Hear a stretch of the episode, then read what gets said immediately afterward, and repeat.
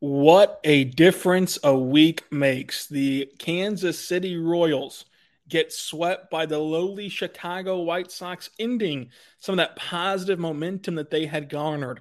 Is there a way for the Royals to get back on track this week? What needs to be done as we look back on that White Sox series on today's Locked On Royals podcast on the Locked On Podcast Network, your team every day. You are Locked On Royals, your daily Kansas City Royals podcast, part of the Locked On Podcast Network, your team every day.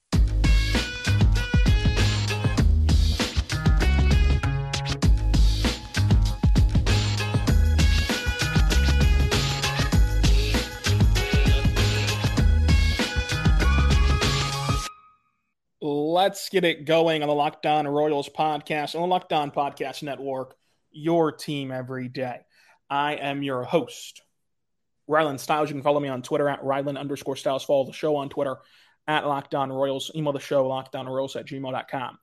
On today's show, we're going to dive into the Kansas City Royals getting beat down by the Chicago White Sox and not being able to carry any of that good momentum that we've seen them play with over the last few um, weeks, at the start of May at least. Uh, and then they got swept by Chicago in Chicago Friday, Saturday, and Sunday. We'll also talk a bit about the series against Detroit and what's to come um, this week for Kansas City playing Detroit uh, to start the week, and then the Nationals to book in the week and what's to come on this podcast. So thank you so much for making us your first listen every single morning, every single day. We're here for you talking Royals baseball. A lot to get to. We're hoping to have a, Nationals series preview with uh, Ryan Clearly of Locked On Nationals. Uh, hoping that Lindsey Crosby can join us either this week or next week uh, to discuss prospects and also the MLB draft, which is just around the corner as we see uh, college baseball heat up. And of course, we'll have our weekly chats each week with Javier Reyes of Locked On Padres, where we talk more granular baseball things. But let's hone in on this Chicago White Sox uh, series. So that's what you everydayers can expect to happen in the future.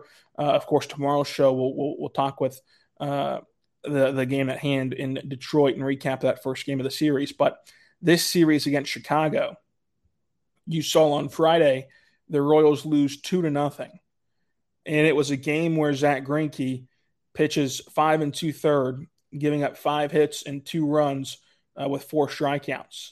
And then out of out of the bullpen came Jackson Kowar, who shut the door, uh, gave up gave up the two walks, uh, but punched out three and gave up zero runs or zero hits uh, to to finish out the game for Kansas City and and, and get the final uh, few outs there after Zach Greinke and when you get a performance like that from your pitching staff, when you get Zach Greinke to go out there and give you nearly six innings of two run baseball, and then you only have to use one bullpen arm to shut the door on the rest of the game, and you finish the game with only allowing two runs, your offense has to be better. They simply have to be better. This was another game where they almost got no hit. Kopech was incredible, and he was dealing and he was on fire and he was everything you want him to be. Eight innings, one hit, no runs, no walks, 10 strikeouts. And I don't want to take anything away from Kopech at all because he deserves the recognition. He deserves the the flowers, the attention, the accolades from from this performance, which was really incredible. But part of his performance, part of his success, not all of it, but part of his success was because of the approach that the Kansas City hitters were having and the bad the, the bad at bats they were giving into. And then and then the White Sox turn turn the ball over um, to to Graveman in the ninth. He gets the save, his third of the year and and the White Sox are able to win in a game where they allow one hit, no runs, and only produce five hits themselves, and and and only get two runs across. I mean, in this game, obviously on the Royal side, no one had a multi-hit game, and, and on the White Sox side, no one had a multi-hit game either. As a matter of fact, only Vaughn and Sheets got on base twice in this game. This was a lackluster offensive game for each side, but when you put the performance in a vacuum, it is really disheartening to see that you finally got one of those games from your pitching staff, which has been the theme all year long. Like I think that this game kind of summarizes the season. It summarizes how you're at this point uh, uh, uh, of the year, how you how you're at 14 and 34, uh, looking at at being 11 and a half games out of the division, looking at being um, 14 games out of the wild card, and just being absolutely buried in the standings before Memorial Day. The reason you're in this spot is there are there are rarely, if ever, games where you have synergy, where you're both executing. Either the pitching staff is going out there and and, and getting through the game where they only give up two runs, and the hitters are just laying an egg, or you have a nice game from the hitters and they produce some runs, and the pitching staff cannot limit the damage.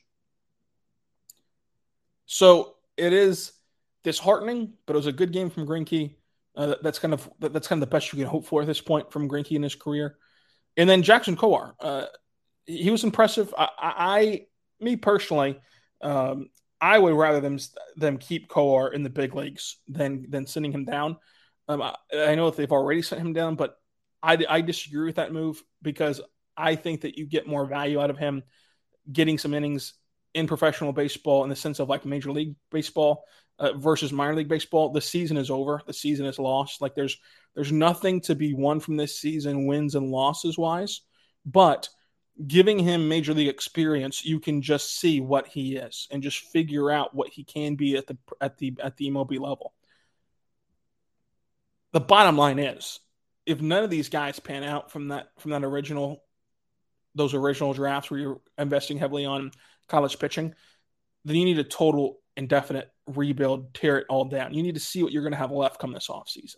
Because this offseason, things have to change and, and things have to get, get either um, improved upon or torn all the way down and, re, and hit the reset button with a new regime in your front office. There's no in between.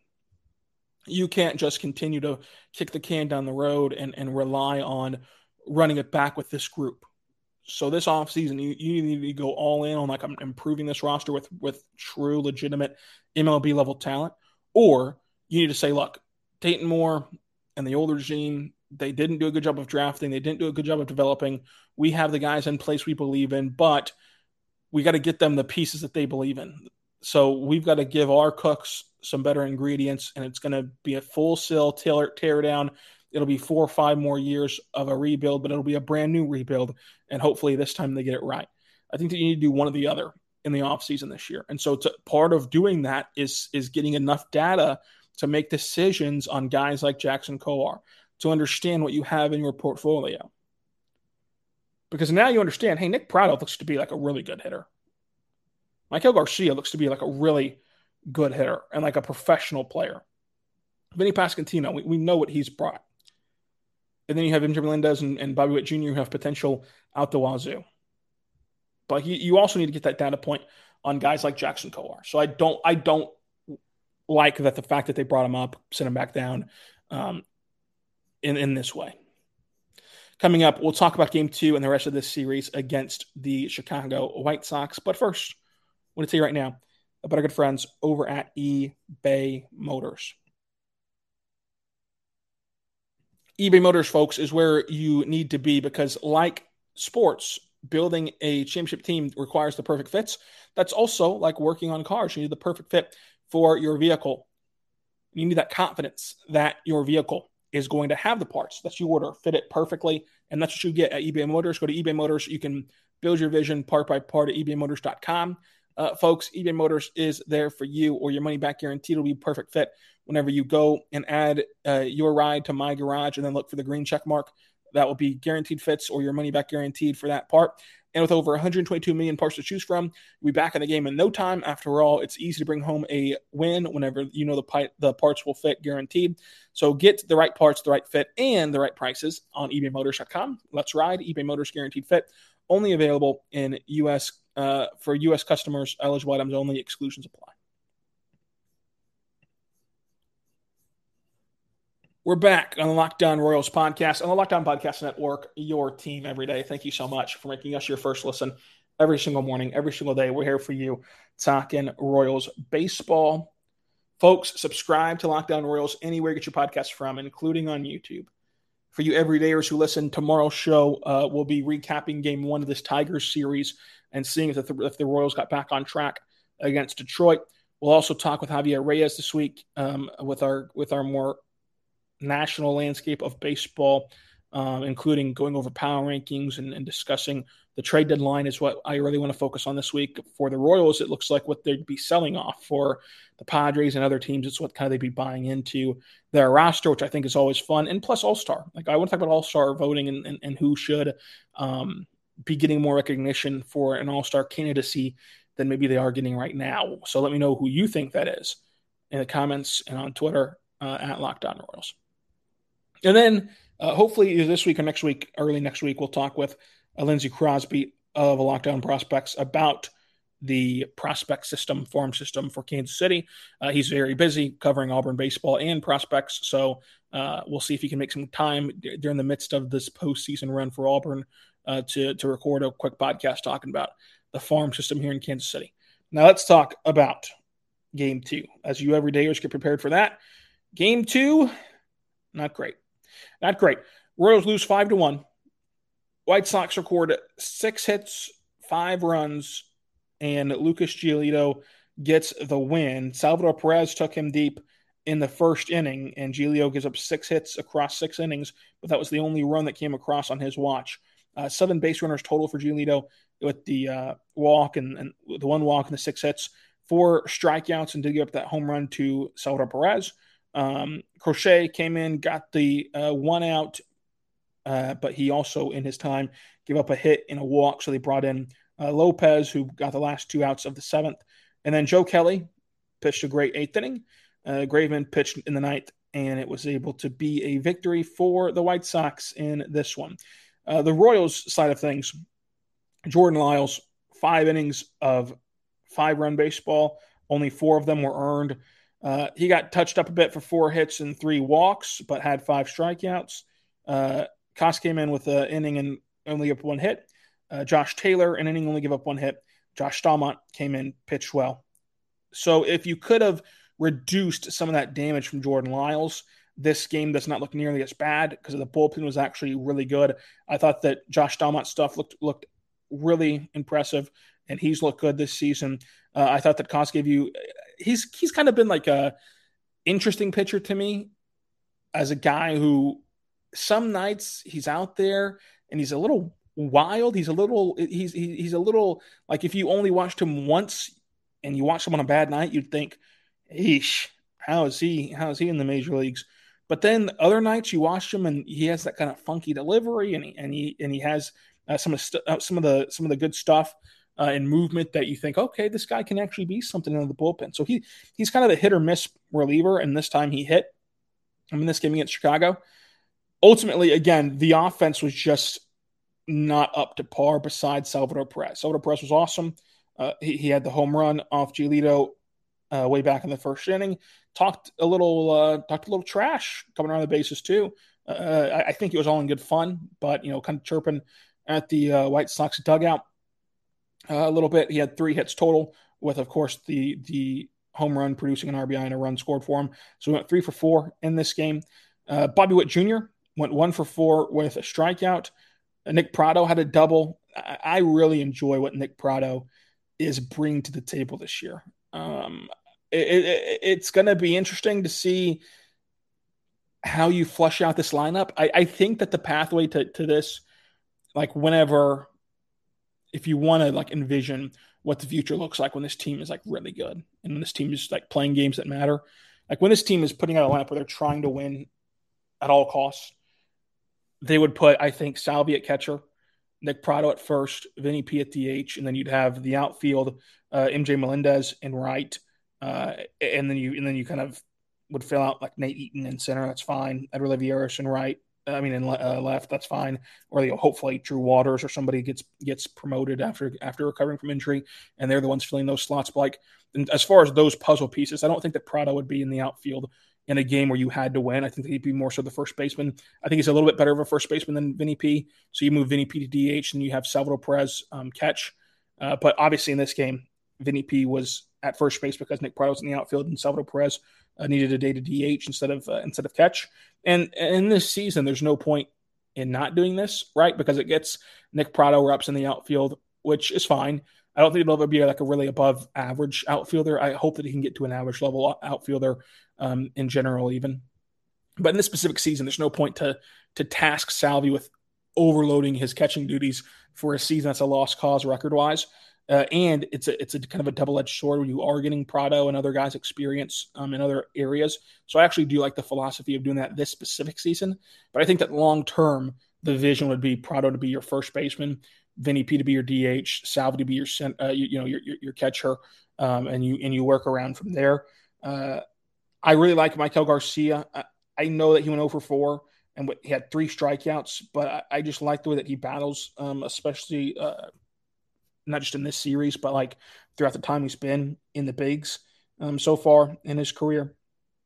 But Nick Pratto has been the star of the show. He's hitting 220, uh, 229 and a 910 OPS so far. And he's just he's just been really good and, and had the double uh, and the little peace sign celebration that took the Royals into game three on Sunday. Uh, the game three was interesting because coming into it on Sunday afternoon, you had the White Sox who have been horrendous and arguably in a worse spot than Kansas City. Because I think that if you told Kansas City fans back in you know March or back in February that they'd sit at Memorial Day at 14 and 34, no one would be happy. People would would project, oh, they'll be a little better than that. But no one would be absolutely stunned, jaw dropped if you said I'm from the future and this is what actually happened. Um, again, I said preseasons they'd be more competitive and they, they would be a team that is in it in, in each game and is fun to watch. That's not been the case so far this year. I was wrong about that. But but again, if you would have told me I'm from the future and I know exactly what happened, they started out 14 34, I'd go, yeesh, all right, it's kind of believable. For the White Sox, if you have told me that, I would have been dumbfounded that the White Sox would be 10 games below 500. And so I said to say this. So, like, their fans and their organization has been spiraling. Um, whereas the Royals fans are a little bit apathetic and like a little bit like, okay, well, what's the next step for the franchise moving forward? Uh, the White Sox fans, of course, are in a terrible spot. And so I think that coming into Sunday, I say all this to say this. Coming into Sunday, all the pressure was on Chicago of like, look, you've gotten the series win. You desperately need to get a series sweep at home, kind of kind of boost everyone up, um, um, you know, boost boost the confidence of the team of the fan base, um, and just get some momentum rolling in baseball, which is an everyday sport. So I do believe in momentum more than other sports, especially. Um, whereas Kansas City, you just go into it going, ah, hopefully we don't get swept. And so the the mental edge favored Chicago, I think, and the pressure was all on Chicago and they were able to make uh, diamonds out of that pressure. We'll talk about how the White Sox are able to do that in Game Three coming up. But first, I want to see right now about our good friends over at Sorare, folks. Sorare is awesome. It is our new sponsor. Sorare. Uh, it is a revolutionary fantasy baseball game in a marketplace, transforming fans into owners with officially licensed digital trading cards um, featuring players from across all 30 teams. Uh, so make sure you check it out today because Sorare has game weeks that happen twice weekly over the span of three to four cycles. At the end of the game week, Sorare uh, will rank their managers. At uh, if you rank near the top of the leaderboards, you will win a variety of rewards uh, that include Sorare Sacred cards, um, game tickets, merchandise, signed jerseys, VIP experiences such as meeting MLB stars, uh, prizes that may vary depending on competition. So check it out today. Head on over to sorare.com slash locked on. That's Sorare, S O R A R E dot com to draft your team of free player cards, set your lineup, and compare um, your team and start competing today uh, to win epic rewards. Again, that's sorare.com slash locked on to start playing today. Sorare.com slash locked on. Sorare.com slash locked on.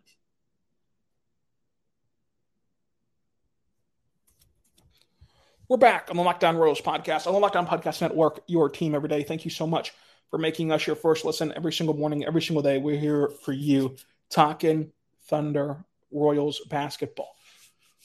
Well, we're talking Royals baseball here on game number three of the White Sox and Royals series. Game three, mentioned it before the break. All of the focus, pressure, whatever you want to call it, was on Chicago, and they came through. Uh, five runs on nine hits. The Royals got on top early, two to nothing, and and held that lead all the way until the bottom of the fifth inning. Whenever Chicago struck for three runs, then they tacked on another one in the seventh after getting one in the fourth. The Royals lineup was highlighted by uh, Michael Massey's home run, which I believe came the day after he got engaged. So congratulations to uh, Massey. And I believe he's in his hometown and uh, having a lot of fun against his hometown team. Uh, had two RBIs in this one, so he he produced both runs for Kansas City on that two run shot. Um, and, and, the Royals in general were over two with runners in scoring position with five left on base. Uh, but other than Massey's home run, I mean Edward Edward Olivares got a base knock, which set up you know set the table for Massey's home run. Salvador Perez got a hit. Matt Duffy continues to impress. And I I wonder what Matt Duffy's value would be on the trade market, which is one I'm going to talk about with Javi Reyes. But like other than the home run for Mike Massey, this was a devastating game for the Royals offense. They just got carved up by Lance Lynn, uh, who made the one mistake pitch and only give up four uh, four hits. And then you and then you get to the bullpen, and once again, this White Sox bullpen Middleton, no hits allowed, one walk. Bummer, no hits, no walks, two strikeouts. Joe Kelly, no hits, uh, no walks, two strikeouts, no runs allowed either. Um, obviously, just a terrible offensive weekend for Kansas City, and it's been frustrating because it does it there just doesn't seem like a rhyme or reason to like why they started out so slow, why at the start of May they look so good, and why now at the end of May they don't look good at all. The ebbs and flows of this aren't adding up. And so I, I, hope that I hope that you're able to see this offense come together a bit because I, because I think that if you just did the blind name test, and you just sat back and went Bobby Witt Jr., Nick Pratto, Salvador Perez, Maikel Garcia, Vinny P, MJ Melendez. Like if you if you did that, you'd say, yeah, you know, those are those are competitive hitters. Those are those are good hitters but they're not performing yet. And I just don't know why or what they need to do to adjust or uh, anything of that nature. Uh, Carlos Hernandez was an opener for two innings, three strikeouts. Uh, they went to uh, Castellano for four and two thirds, and he just unraveled, and that was the that was the ball game. Like like Carlos Hernandez looked good as an opener, but your piggyback guy was terrible. Uh, eight hits, five runs, one strikeout, gave up a home run. Uh, Clarke cleaned it up and ended the fifth inning, and then uh, uh, I mean I'm sorry, uh, ended the uh, ended the uh, seventh inning. Uh, Amir Garrett pitched in the eighth, only gave up one hit, one walk, and one strikeout to get out of it clean without giving up a giving up a run. So Garrett came in and didn't give up a run, but it was just one guy. It was one guy that kind of ended the game, so to say, um, for for the Royals in this one. And the in the offense, of course, is not without blame because you just aren't going to win many games in 2023 only scoring two runs and and it was a two runs that was it, it's not that it's fluky but like it wasn't as though you had a ton of guys on base and just couldn't capitalize with situational hitting. You didn't get anyone on, on base and you got a two run shot from a hometown kid uh, in the top of the second just were quiet and didn't threaten after that. So uh, I, I think that that's kind of where the Royals stand. And now look they got to try to turn it back around. Like they're playing some good baseball the start of May. Now you you you come back home in Kansas City to Kansas City. You host the Tigers, and you're going to face off with Lorenzen on uh, Monday, and it'll be Singer versus Lorenzen. Brady Singer has to come out here and play and pitch well against the Tigers and really try to stop the bleeding and try to get the ball rolling. Like that's the pressure that you have as an ace. I get it. And like as a as a guy like Brady Singer, as a guy like Zach Greinke, you have the pressure of like trying to stop the the cold spell, but someone's got to do it. And let, us see what he can do at home. We'll be back tomorrow to recap that game. Until then, be good be good to one another.